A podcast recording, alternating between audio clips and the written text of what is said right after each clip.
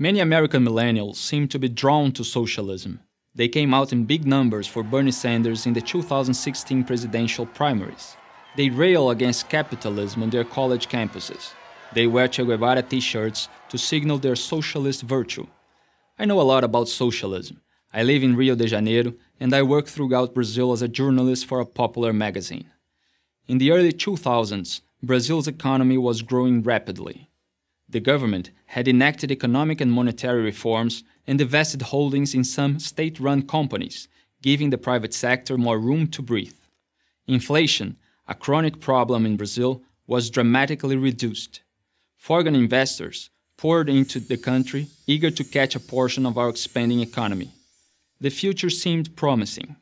But today, our economy is in shambles, unemployment and debt are massive, and powerful politicians are being investigated for involvement in the largest scandals of fraud and corruption in the country's history.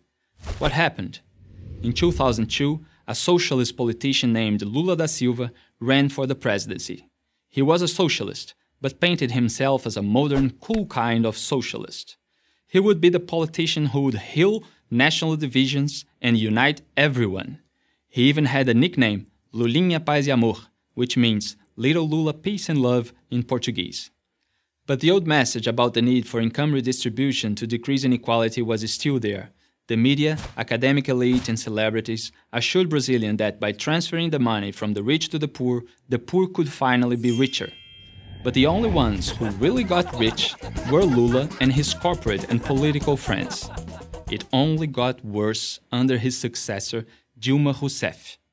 The socialists increased government spending, deficits, and debt. They called it a stimulus.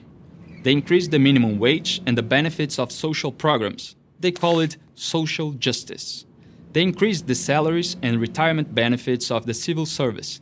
They called it investing in the future. They handed out thousands of jobs in the government and state owned companies as favors to their political allies. And they called it good governance. It worked for a while. Socialism always works at the beginning. But government spending just kept going up, and then Lula's socialist paradise fell apart and the economy fell with it. The outcome? From 2008 to 2015, government spending grew nearly four times as fast as tax revenue. The economy shrank 3.8% in 2015, the worst result in 25 years. That same year, a World Bank survey found Brazil's economy to be one of the world's worst.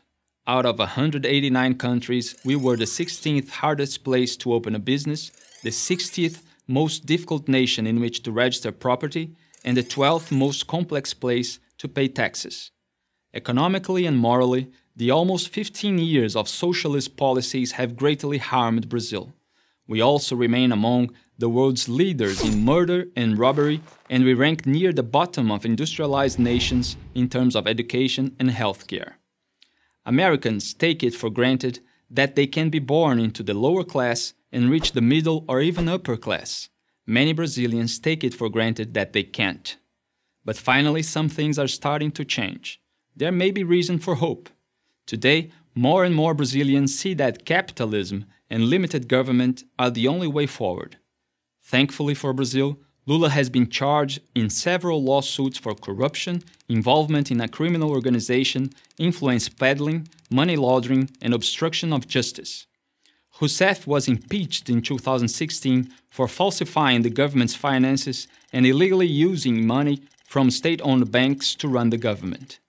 This crisis prompted the new government to freeze federal spending, reduce the government's role in state owned companies, and to encourage some of the massive federal workforce to resign. No one knows whether these basic measures will be enough to rescue Brazil economically. Truthfully, the damage has been so extensive it may take decades for the country to recover. But if we do, it won't be socialism that saves us. American millennials, take note. I am Felipe Moura Brasil for Prager University. Hi everyone, I am Felipe Moura Brasil, a journalist and columnist in Brazil. PragerU videos have made a deep impact on me and many Brazilians. If you have been impacted by these videos too, please consider making a donation to PragerU. Your support will help ensure that PragerU can keep these videos free and continue to make a difference. Please donate today. Ciao from Brazil.